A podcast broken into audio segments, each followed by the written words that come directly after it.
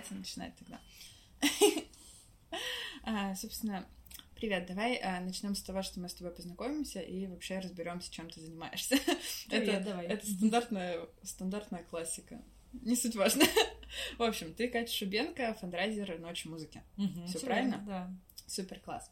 А, давай начнем со стандартного. А, что такое фандрайзинг, чем ты вообще занимаешься? И вот если я, короче, правильно поняла, я, конечно же, почитала, подготовилась, а, ты занимаешься тем, что привлекаешь средства, привлекаешь, делаешь гранты, а, занимаешься их, э, как это сказать-то правильно, А, исполнением. Я не могу подобрать правильное слово. Ну, то есть реализуешь их.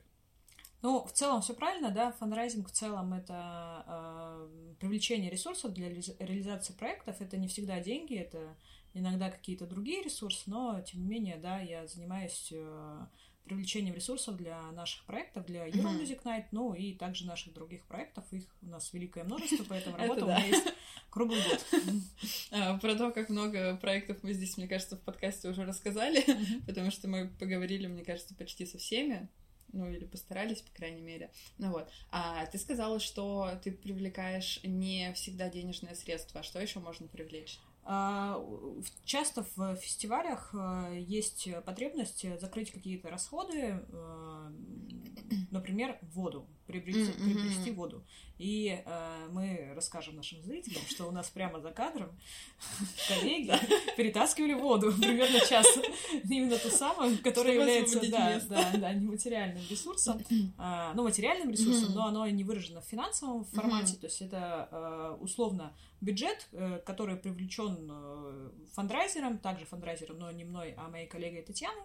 То есть это то, э, что мы привлекаем для реализации наших проектов, но это не обязательно выражено в денежном выражении. То есть, например, мы можем привлекать в формате бартера какую-то, какие-то материалы, какие-то услуги, какие-то продукты. То есть вот самый простой пример это вода. Она всегда используется на фестивалях, и нам она нужна, и мы можем ее покупать, а можем, соответственно, э, работать с партнерами по бартеру, и просто они нам э, свою часть э, бюджета выдают именно водой. Ну да, смо- смотря сколько тут всего бутылок за кадром, я очень сильно удивилась, я честно искренне пыталась посчитать, сколько здесь литров воды, вот, но я не справилась, потому что, мне кажется, я как минимум половину не видела, потому что она запрятана. Вот, хочу а, с тобой, знаешь, в чем разобраться? Меня больше всего интересовал вопрос. ам, Два вопроса, сразу затравочку сделаю. А, Первое, как вообще сейчас проходит твоя работа со всеми ограничениями и прочим? И второе, вопрос, который меня интересует больше, но первый тоже важен. А, Может ли искусство существовать без денег? Вот с какого тебе интересно будет начать? Ну, давай по очереди, по порядку. Давай. А сейчас условием, э, ну вот, как началась пандемия, условно, да, вот э, мы с этого момента можем говорить о том, что произошли какие-то изменения в, в целом в ивент-сфере и, наверное, в моей деятельности. А, Значит, я могу сказать, что э, в первую очередь, конечно, маркетинговые бюджеты немножко пострадали, и их подурезали. Мгм. А, В период пандемии это особенно чувствовалось, потому что у а, брендов крупных не у всех была работа, потому что ну, кто-то взлетел на- в период пандемии, кто-то не Мгм. взлетел. Вот, то есть э, каким-то образом изменились маркетинговые бюджеты. Это бюджеты, которые выделяются именно в формате спонсорства на проекты, массовые проекты. Ну и, соответственно, хотя мы проводили э, Euro Music Night э, и в э, самые сложные годы, но тем не менее Да. вот какие-то спонсоры не смогли с нами работать вот в эти сложные годы. А, Часть брендов ушла, иностранных, э, с рынка, но в этом отношении я не могу сказать, что это какая-то существенная часть наших спонсоров. Почему? Потому что в большей степени мы работаем с уральскими брендами с точки зрения спонсорства. Ага. Вот поэтому не могу сказать, что существенным коренным образом, каким-то образом поменялась э, моя работа и мои задачи. То есть задачи, они остаются те же самые. Вот, но просто адаптируемся под э, обстоятельства, под события, и в целом-то, в общем-то, так вот, чтобы мироздвигающего ничего не произошло. Просто мне вот все последнее время, когда последние несколько лет происходят мировые катаклизмы, то все пятое, десятое, мне действительно казалось, что всем, кто вообще есть в ивент-сфере или в культуре, а, стало действительно намного тяжелее, потому что, ну вот да, ты сказала, что бренды ушли, а, меньше поддержки, И, ну, действительно, по СМИ и по прочим каким-то источникам выглядит так, будто э, все остались вообще без последней э, копейки, все, не знаю, достают свои деньги из закромов и пытаются хоть как-то просто выжить на плаву. Ну, в период пандемии, особенно в первый год, э, действительно так и было, потому что э, полностью схлопнулась вся ивент-индустрия, то есть mm-hmm. нельзя было проводить офлайн события, и, соответственно, не было возможности зарабатывать людям, ну и выплачивать зарплату, поэтому там, особенно первые полгода, да, была какая-то, ну, такой э, провал в, всей, всей индустрии с точки зрения mm-hmm. там кадров и так далее. Э, но здесь получается, что вообще мы не застрахованы с вами от э, никаких перипетий, изменений и сложностей, поэтому задача э, бизнеса и креативной индустрии mm-hmm. в первую очередь это быть креативными. Вот, соответственно, нужно адаптироваться и достаточно быстро адаптироваться, поэтому здесь э, я не считаю, что э, произошла, знаете, ну, условно, что кто-то кого-то, значит, э, специально убил, mm-hmm. и все, значит, мертвая индустрия mm-hmm. лежит. Нет, нифига так не произошло. Э, безусловно, кто-то адаптировался, кто-то не адаптировался, у кого-то все еще э, Э, так скажем, есть в полемике история про то, что вот, э, нас никто не поддерживает, нас mm-hmm. никто не любит, было очень сложные времена. Но по большому счету это воля каждого э, придумывать какие-то новые формы, новые способы работы. И, к сожалению, никто нас не спрашивает, что будет происходить завтра, поэтому здесь вообще, на самом деле, воля каждого э, придумывать способы заработка и развития своих проектов, э, развивать в одну, в другую сторону. Поэтому действительно были непростые времена, но тот, кто хотел э, выжить, тот выживал. Тот, кто не хотел выжить, тот, наверное, жаловался. Ну, вот такой ответ, пожалуй, будет. А, меня почему-то очень смешит тот факт, что кто не хотел выживать такой, ну, ладно. Ну, ладно, но в целом есть э, люди с такой позиции, есть они в моем окружении тоже, поэтому я понимаю, почему нет. Блин, а я честно думала, что все пытались выжить и а, максимально просто, не знаю, зубами вырвать последний кусок мяса, если Нет, вдруг это уместно вообще в этой сфере. Э, если мы говорим про нас, то да, действительно, мы так э, э, этим и занимались. Я не могу сказать про всех коллег своих, потому что я не погружена внутри индустрии, поэтому, конечно, те люди, которые бы хотели выживать, то, конечно, они выгрызали кусок мяса. Вот. Но, как мне кажется, не могу назвать конкретные персонали или там конкретные организации, что э, кто-то просто типа сказал, ну ладно, но подождем, когда наступят хорошие времена. Ну, что-то вот в таком ключе. Э, хотелось бы, чтобы они наступили как можно быстрее, конечно. Но а. это утопия. Хороших да. никогда не будет. Всегда и, будет, и стабильности всегда будет. будет. Да нет, конечно, никогда не будет. У нас очень сильно сейчас меняется общество, очень угу. быстро э, происходит смена событий, развитие всего, и Конечно, если мы говорим о том, что там через некоторое время роботы вытеснят примерно, там, не знаю, 30% э, профессий каких-то, да, то о какой стабильности мы говорим? То есть здесь, безусловно, да. никакой стабильности нет, поэтому э, единственное, что можно сейчас делать, это э, прокачивать себя, прокачивать свои мягкие навыки, потому что то, что роботы не могут делать, это мягкие навыки, условно, общения с людьми, поэтому здесь точно не нужно расслабляться никогда, нужно всегда быть думать о том, чем я еще могу быть полезен, как я еще могу денег заработать. Например, если мы говорим про выживаемость. Ну да, кстати. Очень хорошая тема, потому что мы последнюю неделю, наверное, с друзьями обсуждали очень много вот этот вот э, чат GPD, GTD. Я до сих пор, извините, не могу запомнить, как он называется. Ну, в общем, нейросетка, которая может написать тебе тексты, которая mm-hmm. диплом написала парню. Вот. И я такая, блин, я журналист, и еще иногда я беру заказы и пишу сама. И я просто помню в тот момент, э, не то чтобы в истерике, но просто написала в чат, ребята, извините, пожалуйста, кто-нибудь разбирается или нет, как эта штука работает, потому что мне стоит бояться, что я останусь безработной. И они такие, да. Я такая, «Э, что делать? И в тот момент, серьезно, вот эту неделю назад я настолько никогда в жизни я так серьезно не задумывалась над тем, чтобы э, начать прокачивать какие-то другие навыки, чтобы в случае чего робот меня не заменил. Потому что хотелось бы вообще-то еще поработать и побыть членом общества, а не куда-то в небытие уйти.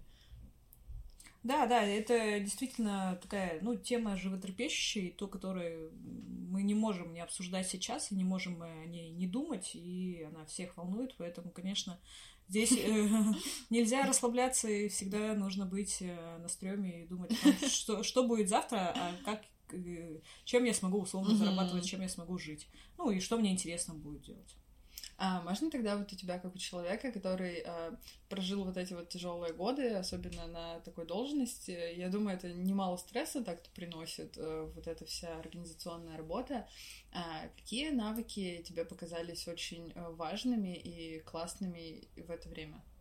Ну, э, для начала скажу, что в целом моя профессия это один сплошной стресс.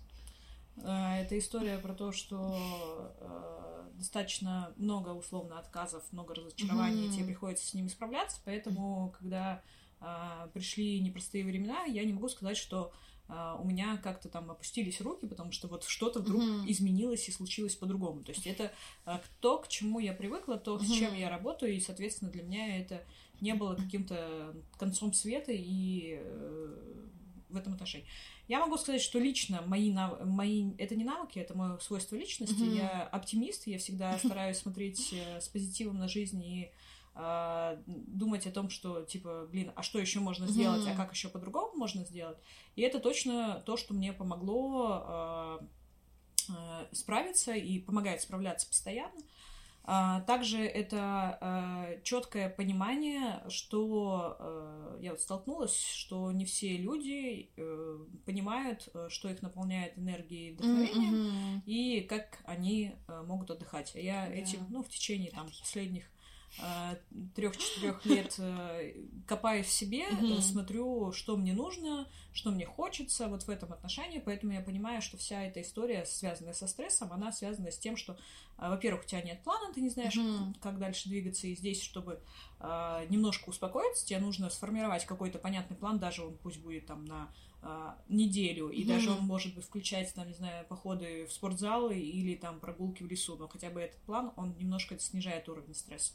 Вот, ну и плюс э, э, восполнение энергии, то есть, mm-hmm. когда ты понимаешь, что, например, ты выгорел, а это не про, наверное, про стресс, а в, ну, в том числе, наверное, про стресс, а это про интенсивную работу. Да. То есть тебе нужно понимать, э, как ты восполняешь свои силы, с какой периодичностью, угу. а, как ты будешь получать новое вдохновение. Для меня, например, путешествие это а, самый такой существенный способ э, быстро восполнить энергию и плюс э, получить вдохновение, mm-hmm. потому что ты находишься в других местах, видишь ну, другие, других людей, э, других какие-то окружения, и, соответственно, здесь у тебя возникают новые идеи, и ты переосмысливаешь то, что ты делаешь на работе. И, как ни странно, э, все говорят, вот, блин, наступила пандемия, все, путешествия закрылись. Но я э, в этом отношении панк, я не, не тот человек, который будет сидеть в, э, дома и говорить, ну, все, мы не путешествуем.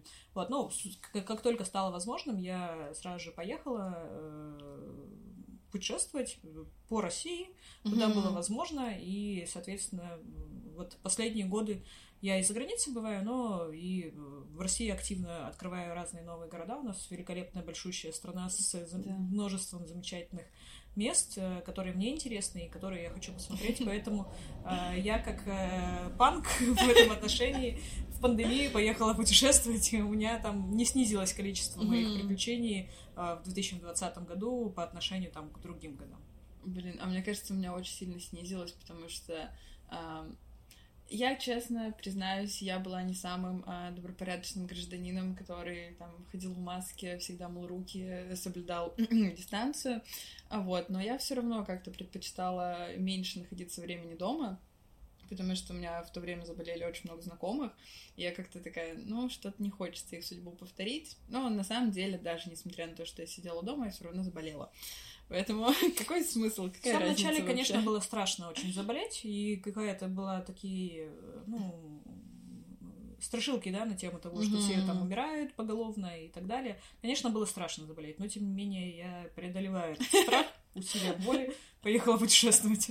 Это было в июле, да, в июле. Мы поехали на наш юг, угу. а, в Анапу, Абрау-Дюрсо и там вот в ну, предместе. Там есть очень красивые места, вообще супер рекомендую там бывать, там прям прикольно. Мы были в одном месте, называется а, Долина Левкадия. А, это а, вино, винное хозяйство, там виноградники гигантские, и они по красоте и по пейзажу в целом сравнимы с Тосканой. То есть там и архитектура очень красиво сделали ребята, которые э, ведут это хозяйство, ну и, соответственно, пейзажи, там все эти кипарисы, подсолнухи, ну, в общем, очень красиво, поэтому там точно стоит побывать. В общем, вот. Это то, что я открыла благодаря пандемии. Спасибо большое. Я пока что эм, у меня скоро отпуск, я только лечу в Сочи, поэтому я надеюсь на то, что меня застанет плюс-минус хорошая погода, и все будет нормально. А, вспомнила одну штуку, когда ты говорила про качество. А, я читала твою группу ВКонтакте. Я, честно, боюсь напортачить на секреты. Э, ошибки фандрайзера. Ошибки, да. Mm-hmm. Фандрайзер называется. Я пыталась вспомнить все это время, э, не записала даже. И я увидела у тебя классный пост про то, что про то, как справляться с неудачами, а, про то, что вот у людей уходит очень большое количество времени, там недели, месяцы, у кого сколько, а ты нашла для себя какой-то такой путь, когда ты успеваешь за три вроде бы дня, ты сказала, угу. справляться. Да, да, за три дня. Угу. Это, это звучит как что-то вот такое вот, как просто э, самый проработанный в этом мире человек, который такой, я понял эту жизнь. Не, конечно, это иллюзия. Понятно, что, условно, я не самый проработанный в мире человек, вот, и э, я научилась справляться с неудачами, в том числе благодаря работе с психологом. Я э, весь прошлый год у меня был посвящен психологической, как называется, господи, устойчивости. Ну, я работала с собой в этом отношении, mm-hmm. и э, в том числе благодаря работе с психологом э, и кон- каким-то конкретным практикам по отношению ко мне, что мне помогает. Mm-hmm. То есть мне точно помогает какая-то эмоциональная разрядка, это может быть абсолютно любая разрядка. В плане того, что пойти поорать в лес, что я начала практиковать, и это достаточно хорошо работает. Вот. А, мне точно помогает а, какой-то анализ и прописывание mm-hmm. этого всего, то есть ведение дневника. То есть это на самом деле вообще все абсолютно знают, как э, типа нужно жить, да, что нужно нормально спать, нужно да. нормально есть, нужно заниматься физической активностью, э, нужно меньше, больше отдыхать и радоваться жизни, там нужно воздухом рефлексировать, дышать. воздухом дышать, там вести дневник, э, ну типа выпускать эмоции, но самое сложное, конечно, это следовать вот, вот всем этим постулатам, поэтому я, конечно, стараюсь себя держать в узде и э, соблюдать, потому что я уж не первой свежести человек, поэтому в таком ритме сложно долго продержаться, если ты не будешь прям целенаправленно сосредотачиваться на своем образе жизни и менять что-то в системном формате mm-hmm. в своем образе жизни, чтобы выдерживать такие достаточно серьезные эмоциональные нагрузки. Ну, в первую очередь эмоциональные. Физические, конечно, не очень, воду не я таскаю, но иногда я помогаю, конечно, но условно очень редко я это делаю, поэтому, поэтому в первую очередь говорим про эмоциональные нагрузки. Mm-hmm. А ты не думала о том, чтобы а, снизить условно вот этот вот накал нагрузки и перейти куда-нибудь в другую сферу? Потому что, ну, это же тяжело все время находиться в таком формате. Э, я хожу к массажисту, и он говорит, вот, блин, у вас опять плечи э, забиты. Я говорю, ну да, это типа все от стресса. То есть у меня стресс уходит в плечи. Понимаю. А он говорит, ну, блин, надо вам работу менять. И я думаю, ну, класс, вообще отличный совет, спасибо тебе большое.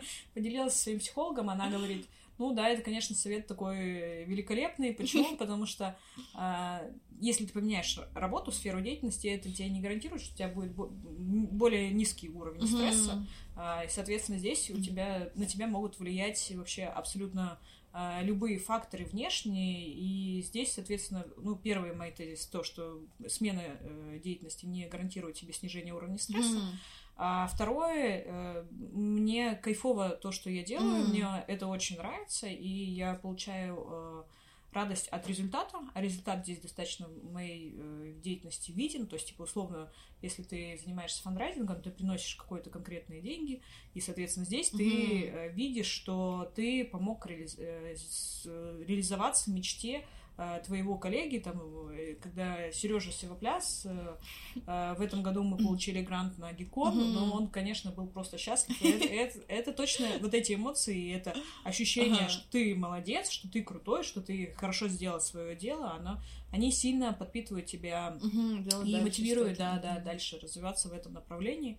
Я, опять же, таки скажу, что я разбираюсь, копаюсь в себе, и я э, понимаю примерно, что мне подходит, что мне не подходит. Э, я сознательно понимаю, что это очень нестабильная сфера деятельности, mm-hmm. в которой я работаю, и, и от этого в том числе страдаю, но это э, с точки э, психоэмоциональных всех дел, она мне подходит. То есть я точно не могу сидеть э, на одном месте и перебирать бумажки а, там день, два, неделю, месяц. Ну, ладно, день-два я, может быть, могу, но потом мне станет безумно скучно. И я точно буду неэффективна вот в этом, вот в этой деятельности, поэтому здесь я э, и себя подведу, и людей, которые мне платят деньги и наняли меня на эту работу. Поэтому здесь я понимаю, что условно моя стезя — это решать какие-то сложные большие задачи, но при этом не забывать про себя и успевать восстанавливаться.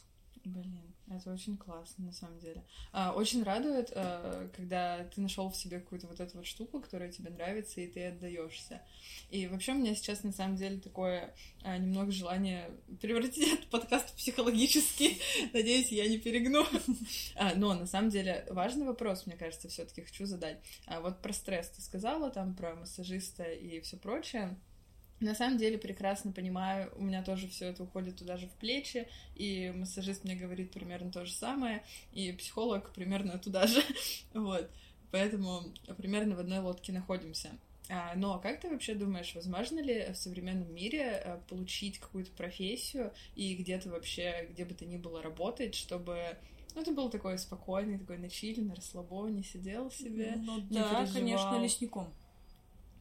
Блин. Ну, ты сто процентов на природе находишься. Ну, у него типа, ужасная физическая нагрузка же. Ну, физическая нагрузка это же не так сложно. Ну, в плане ну, того, что это, деле, типа, да. если ты подготовлен физически, то есть ты постоянно прокачиваешь себя, если как мы постоянно прокачиваем мозг, так же они постоянно прокачивают физнагрузку. Ну, я бы, конечно, хотела какую-то, ну, прокачать себя с точки зрения физнагрузки и хотя бы годик, да, поработать лесником же и стать там супер таким, супер э, классным э, мускулистым человеком, стройным.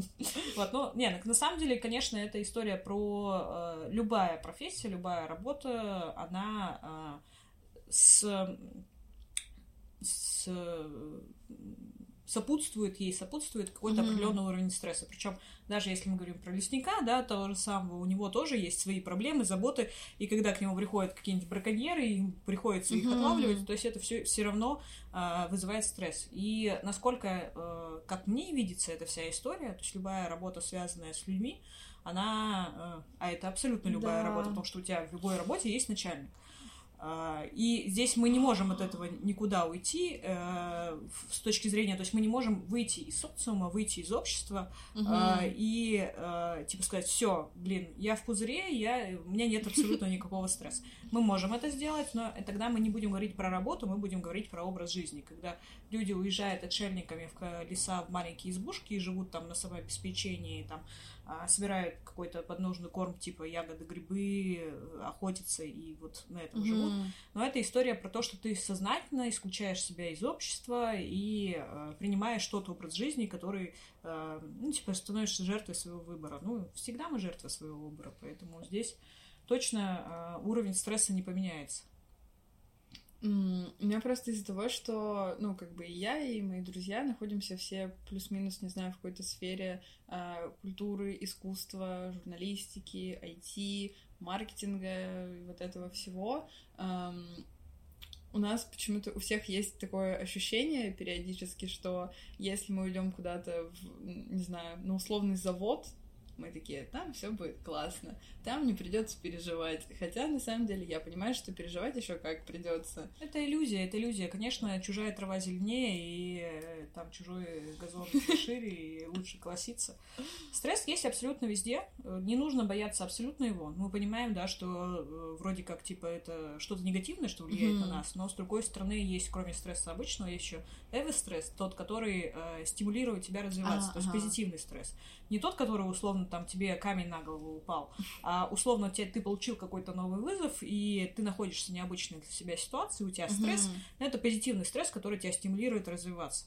Поэтому здесь э, нужно четко понимать, что это вообще неотъемлемая часть нашей жизни. И вообще, ну, не нужно его бояться, нужно просто понимать, как э, справляться со своими эмоциями, ну и как восстанавливать свои силы после того, как ты это прожил. Ну и честно вам сказать, что чем больше у вас опыта, тем меньше вы восприимчивы к там каким-то моментам, стрессовым ситуациям, которые у вас возникали там, не знаю, вот спроси меня пять лет назад, буду я сейчас переживать из-за того, что там, не знаю, мне пришли вправки в отчет по гранту. Я говорю, ну, конечно, нет, ну, потому что я понимаю, что это часть вообще жизни. Ты не можешь идеально все сделать с первого раза, потому что ты человек. Да. Вот, поэтому, конечно, уровень стресса, он меняется, если у тебя больше опыта. Это потрясающе, знаете. э, Можно я обращусь, пожалуйста? В общем, взрослеть классно. Просто, знаете, Я вообще сегодня прочитала, что пик э, активности э, человека э, не физической, а именно эмоциональной и умственной, он приходится на возраст от 60 до 70 лет. Вот, и, ну, и потом от 70, ну, в общем, короче, от 60 еще до дожить 80 надо. лет, да. Не, ничего сложного, у нас сейчас так медицина далеко прошла, что вы точно не умрете случайно.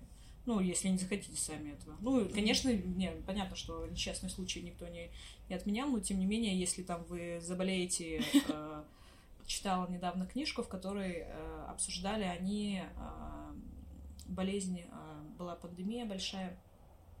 В каком веке? В 18 по-моему. А, нет, нет, в начале 20 даже века была а, пандемия.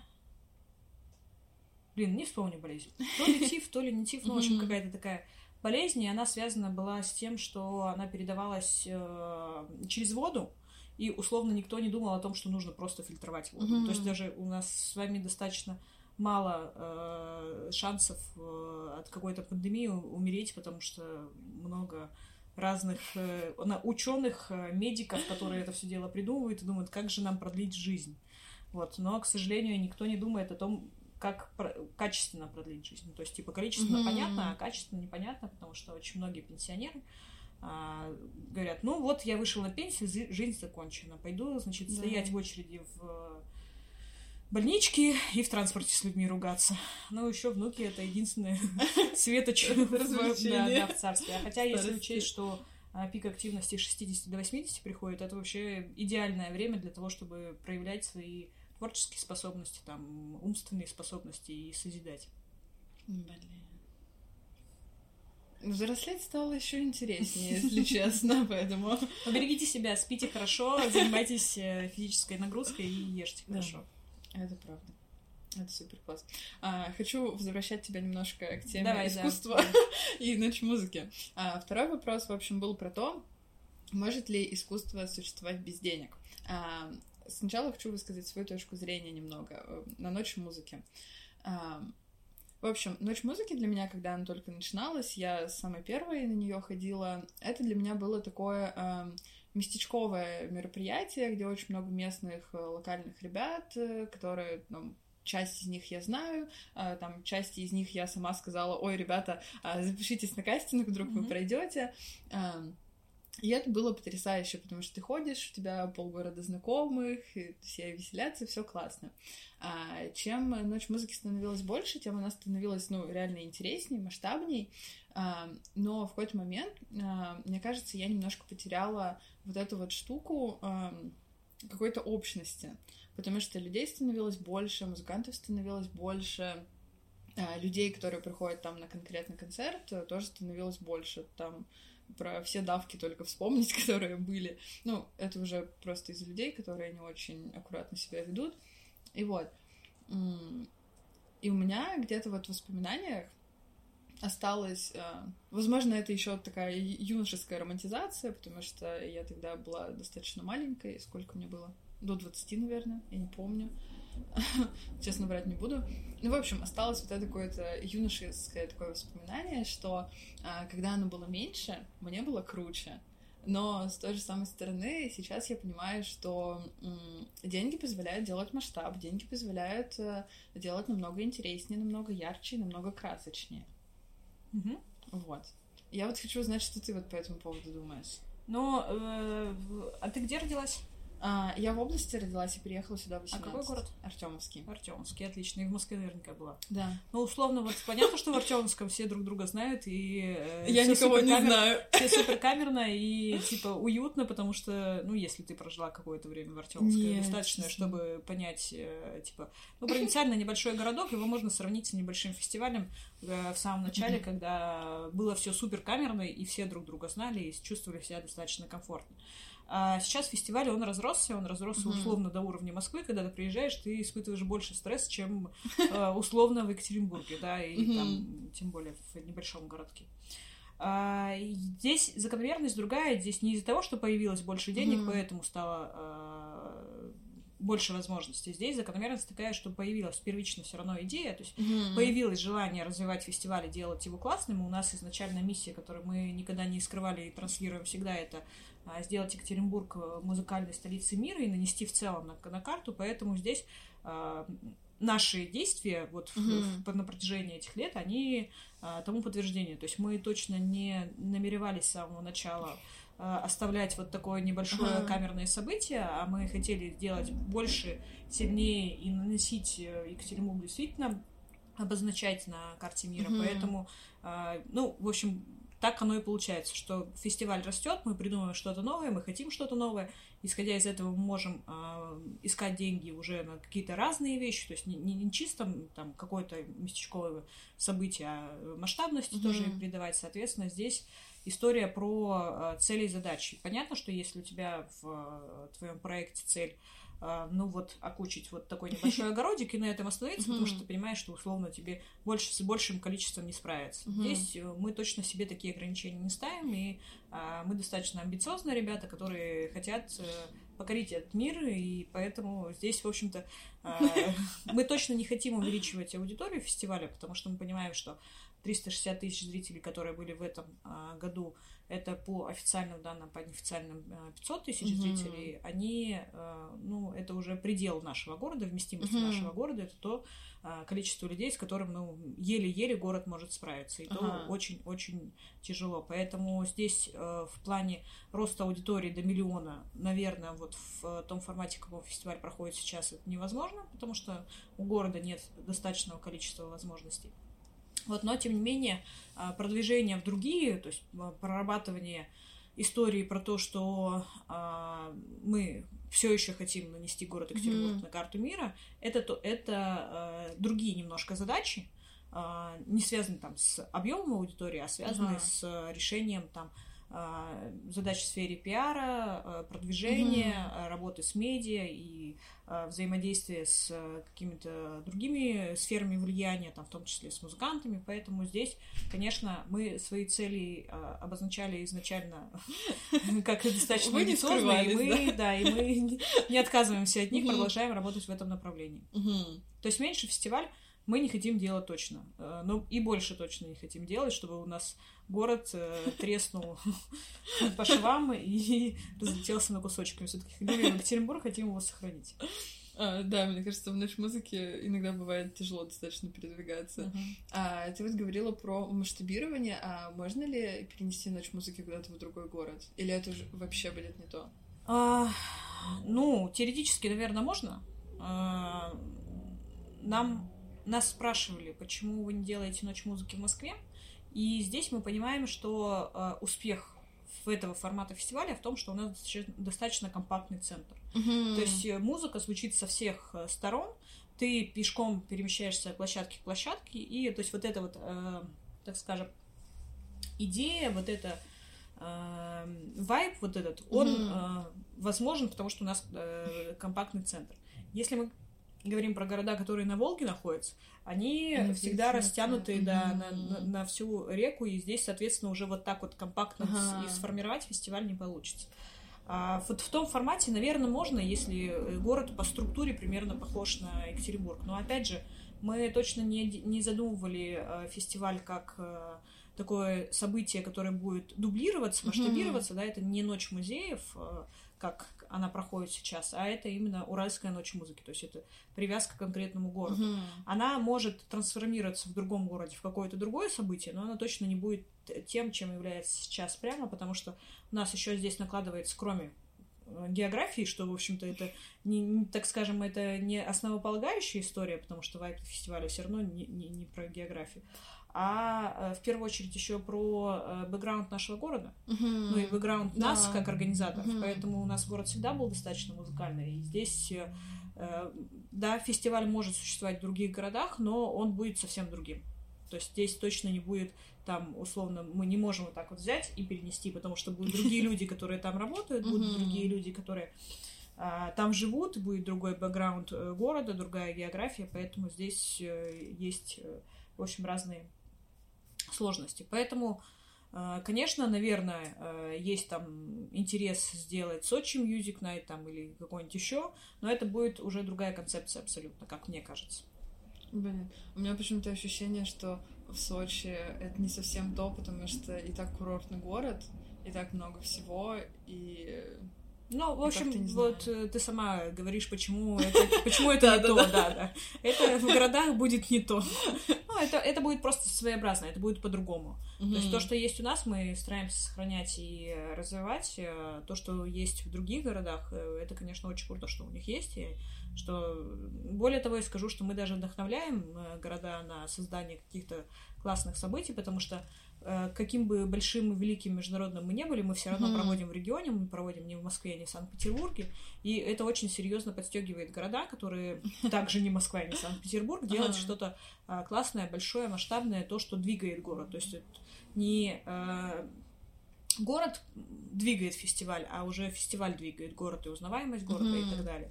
И к нам приезжают коллеги, вот у нас э, э, на все наши фестивали, на Open, на Ночь музыки приезжают коллеги из музыкальной индустрии из небольших городов, э, которые берут с нас пример, э, приглашают нас экспертами к себе на события, чтобы вот эту историю э, не, не то чтобы повторить, а э, вдохнуть новую жизнь в то, что есть у них, и э, научиться вот, вот этим подходам развития и ну, увлечения. Я сейчас вспомнила э, мем про прекрасную Россию будущего. Надеюсь, э, э, другие города тоже будут развиваться. Кстати, у меня вот возник вопрос. Мгм. А у вас есть э, условные какие-то авторские права, ну, как у организации на Ночь музыки? Да, бренд, у нас зарегистрирован товарный знак Ural Music Night. Только. Ural Music Night. Ну, Ural Music, ну, на всю ночь, все ночи музыки у нас не, не зарегистрированы. Да, вот фирменное наименование, Уральская ночь музыки, Ural Music Ага. Night, да, это зарегистрирован товарный знак. И то есть, а если кто-то в другом городе решит сделать, э, не знаю, условный Новосибирск Music Night, Были такие, э, были такие, э, опыт был такой в плане, в Омске, насколько я помню, Мгм. они делали Омск Music Night, и э, история здесь, э, мы не можем с ними судиться, потому что не повторяется дословно вот А, это вот ага. э, наименование. Соответственно, здесь, ну и, в общем-то, мы и не будем судиться, а, потому что мы приветствуем в целом развитие му- музыкальной индустрии. Если дословное наименование, например, сейчас э, какая-то команда ребят э, напечатала мерч, но я не очень поняла, потому что у них прямо интернет-магазин ВКонтакте, и они там прямо Мгм. размещают абсолютно разный мерч с использованием товарных знаков других людей, в том числе наших. А, Ural Music Night. Вот с этими ребятами мы совершенно спокойно и открыто идем в консультацию, потому что Мгм. они без согласования, без отчисления используют наши товарные знаки, наши наименования и, в общем, делают мерч и пытаются на этом заработать. Не, ска- не знаю, насколько успешно они это делают, но, в общем, вот так. А Омск Music Night, они, по-моему, прошли один год или два года, но как-то они не сильно выстрелили, Недолго. поэтому мы ничего про них, к сожалению, не знаем, или к счастью. Вот. У нас есть аналогичная история с Open Мгм. Showcase Festival, у нас тоже зарегистрирован товарный знак, и вот сейчас параллельно тоже идет э, подобного формата фестиваль Open, нам постоянно пишут зрители, обиженные с того фестиваля, верните деньги за билеты, а не мы продавали им билеты, в общем-то, и, соответственно, мы денег не можем вернуть им за билеты, поэтому вот такая конфронтация, она есть, поэтому здесь э, мы стараемся себя немножко обезопасить в правовом поле и Мгм. регистрируем всегда наши брендинг, наименования в э, соответствующих органах. это уже похоже на такой серьезный бизнес, а не на сферу культуры. У меня такое ощущение. На самом деле у нас очень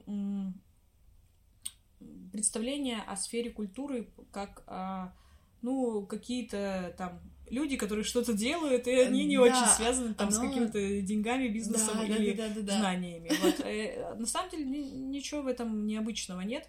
И э, здесь в первую очередь э, важны люди, которые работают в этой Мгм. сфере, и, соответственно, здесь э, про что как раз-таки ваш подкаст, да, про тех людей, которые работают в этой сфере, насколько они профессиональны, насколько они готовы развивать и двигать те проекты, в которых они работают. Поэтому не нужно точно делать э, штампы какие-то э, ставить на сфере культуры, потому что есть суперпрофессиональные люди. У нас есть э, филармония, оперный театр, Мгм. да, те, те люди, которых точно можно назвать высокими профессионалами. Да. Вот поэтому всю сферу культуры точно мы не будем грести в одну гребенку. А, ну просто все равно, мне кажется, до сих пор есть такое восприятие, так скажем, когда ты считаешь сферу культуры чем-то а, возвышенным, чем-то, возможно, недоступным для тебя. И мысль о том, что там, возможно, могут э, крутиться какие-то очень большие деньги или вот там серьезные разборки, авторские права и всякое подобное, она вообще просто не приходит. Кажется, что оно существует просто как-то само по себе, для этого не нужно стараться, и э, ночь музыки каждый год сама такая! и погнали. Но это возвращаясь к вопросу о том, э, искусство и деньги, да, насколько они совместимы, к этому вопросу, с которого мы начинали. А, вообще, конечно, искусство само по себе в чистом виде, оно а, с точки зрения мотивации, оно а, не а, связано вообще никак с деньгами. То есть люди пишут картины или там, не знаю, снимают кино не потому что вот, ага, денег заработать, а из-за того, что у них есть Мгм. какой-то творческий порыв, и они хотят его реализовать и, э, так сказать, перевести в физическую плоскость. Мгм. А, искусство точно связано со зрителем, то есть здесь э, м, мы можем говорить о том, что оно не может быть, опять же, таки в вакууме и где-то закрыто, то есть потому что художник, любой художник, он а, работает в первую очередь на аудиторию, и, соответственно, здесь э, мы не можем там гениальную картину, мы можем, конечно, написать гениальную картину и убрать ее. Все равно художнику требуется аудитория, требуется Да. обратная связь, и он а, хочет вот это взаимодействие с аудиторией. Мгм. Но при этом, если а, мы с вами посмотрим статистику на тему того, ш- какие самые дорогие а, сейчас происходят сделки а, в целом в мире, то мы, наверное, в топе увидим, что это кроме сделок а, с точки зрения продажи футболистов там или с точки зрения продажи компаний, вообще, это а, сделки в мире искусства, продажи картин э, Мгм. великих авторов, да, которые, причем они свою ценность нарабатывают не потому, что они как-то изменились и типа физически наработали свою ценность, вот, а потому что, ну, там, какой-то бэкграунд, э, атмосфера, аура, истории, э, публикации там и так далее. Они все, то есть это вот те старые мастера, которые писали когда-то свои работы, и сейчас их работы стоят баснословных денег, которых они даже не могли мечтать при жизни, например. Мгм. Ну или, э, пример, фильм «Чебурашка», да, который недавно сняли, который собрал какую-то безумную кассу сейчас, Да, который совершенно вообще ни с чем не может сравниться из наших отечественного кинопроизводства. И здесь история тоже про искусство отчасти, но э, это то искусство, условно, вот этот э, креативный продукт, потому что в- Мгм. в, креативном индустрии важен, конечно, тот продукт, который создается. Вопрос в том, что этот креативный продукт имеет безграничные возможности монетизации, безграничные возможности э, ну вот э, именно получения дохода и прибыли. А может и не иметь. Ну, я имею в виду, то есть имеют все, но просто что-то рынок э, покупает, а что-то Мгм. рынок не покупает. Поэтому а, искусство и деньги точно связаны непосредственно, но не в плане создания а, продукта, а Мгм. в плане потом его взаимодействия с аудиторией. То есть э, можно условно а, написать картину, повесить ее, и никто не захочет ее покупать, но там аудитория скажет, ну, прикол. А можно написать картину, и будет очень много споров из-за нее, и это вот эта вот вся Мгм. э, история, связанная там с обсуждениями, она сразу же будет повышать ее ценность. Поэтому что прикольно в культуре, что прикольно в искусстве, что прикольно вообще в целом в креативном секторе, в том, что э, креативные продукты, они, в них не заложена сразу же ценность. То есть она может э, масштабироваться, она может увеличиваться, поэтому здесь мы говорим про то, что это все-таки связано. Напрямую и непосредственно связано. И, конечно, эм, сейчас э, модно говорить про креативную индустрию, про креативную экономику. Это как раз экономика, она связана не с э, созданием физических каких-то продуктов, а с созданием креативных продуктов, которые а, потенциально могут иметь достаточно высокую стоимость. Я вот очень серьезно задумалась сейчас над фразой а, про то, что когда создается какой-то продукт, а, он не имеет стоимости, да? Ты же так сказала? Правильно? А, ну, его, да, примерно, примерно такой посыл угу. был, условно, да, да. Ну, просто мне кажется, вот наоборот сейчас, когда продукты создаются, они наоборот, автор думает и очень хорошо помышляет о том, чтобы э, как-то это продать, как-то это распространить и что-то с этим Я сделать. Я имею в виду, что условно э, цена продажи может быть абсолютно разная. Вот, вот да. в этом отношении. То есть э, она может начинаться от нуля рублей, потому что никто не захочет покупать, э, заканчивая там ну, бесконечными суммами. Поэтому здесь я поэтому сказала, что он не имеет заранее оценки, потому что есть шанс, что на рынке никто не захочет ага. купить этот продукт. Соответственно, этот продукт никому не нужен, и, в общем-то, цена ему 0 рублей.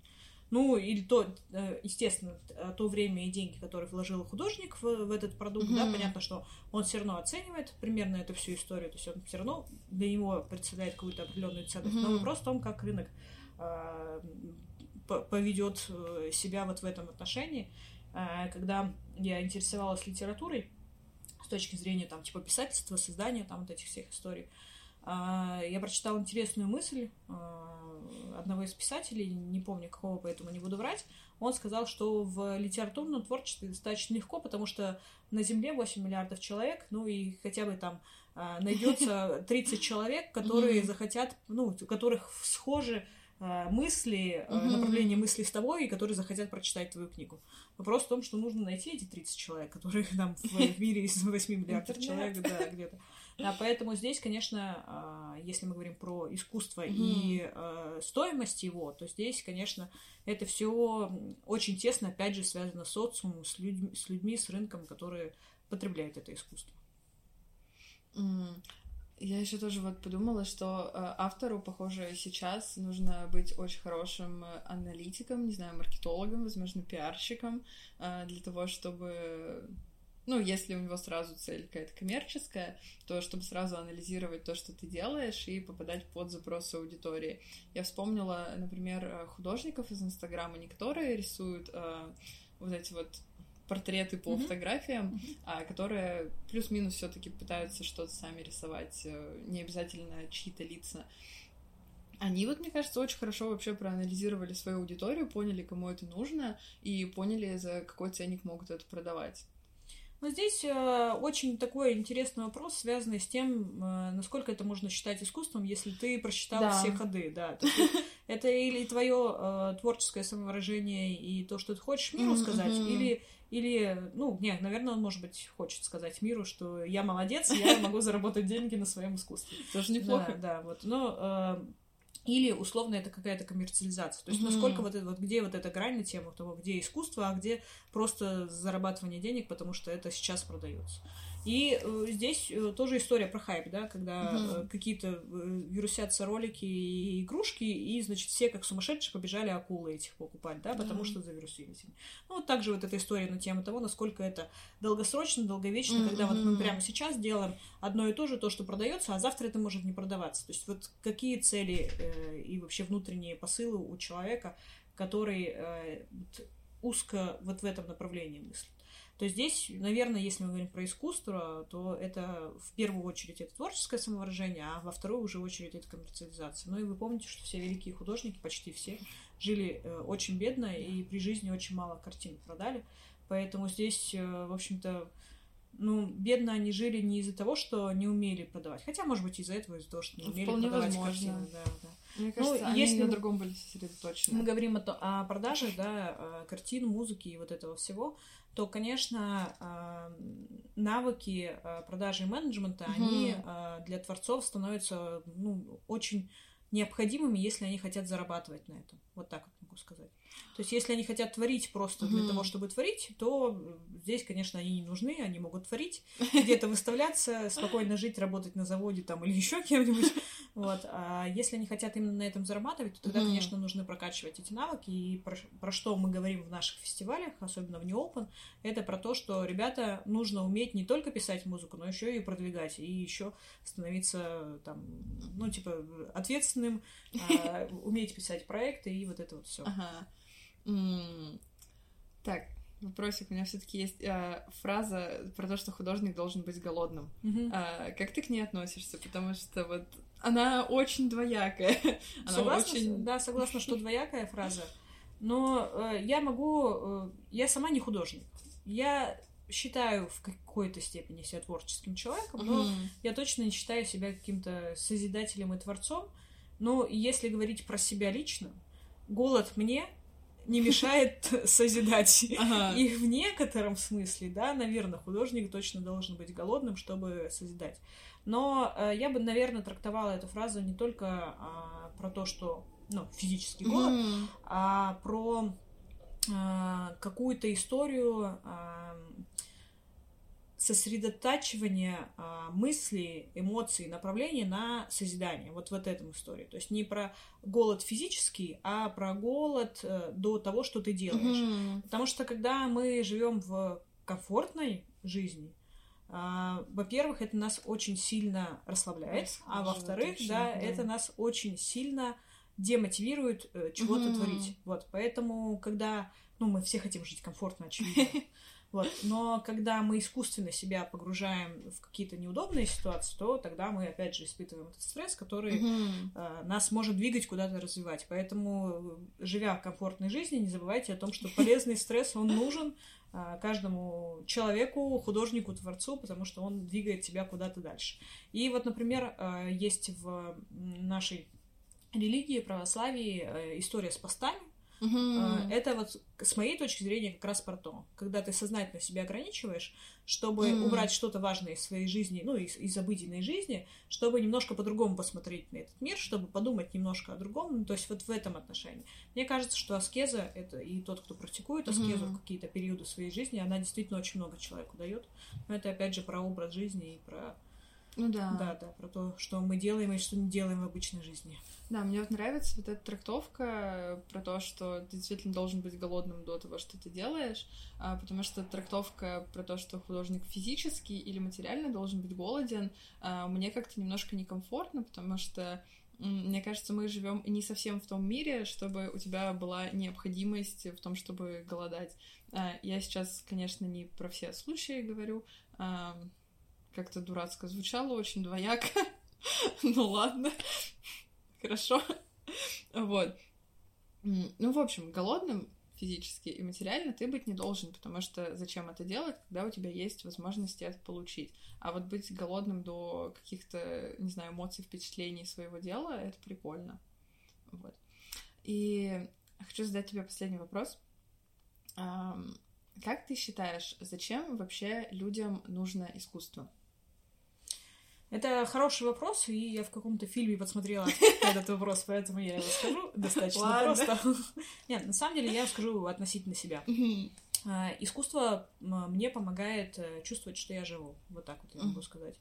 Э, Это история про то, что а, ты получаешь какие-то эмоции, энергетику и, а, не знаю, какая-то определенная, наверное, духовность в этом есть, когда ты э, воспринимаешь искусство в таком формате, в каком оно есть. Я за, конечно, ну, условно, а, за то, что симфонический оркестр нужно слушать живую, картину нужно смотреть живую, а не на картинках. То есть вот, вот за эту историю и в большей степени я консерватор и приверженец классического искусства. Поэтому здесь э, э, те чувства, эмоции и тот, ту духовность, которую я получаю от искусства, оно точно ничем нельзя заменить. И почему я не хочу переезжать в какой-то маленький город, в, в котором, ну, типа, Мгм. просто более спокойный с другим уровнем жизни, а, одна из существенных для меня мотиваций — это возможность а, видеть и потреблять искусство, а, в том числе, которое дают тебе большой город. Но это точно не для всех людей. Ну, то есть я понимаю, что есть многие люди, которым, для которых это не так важно. Но, в общем, скажу так, что это для меня возможность чувствовать, что я жива, я живу и жить ради чего-то.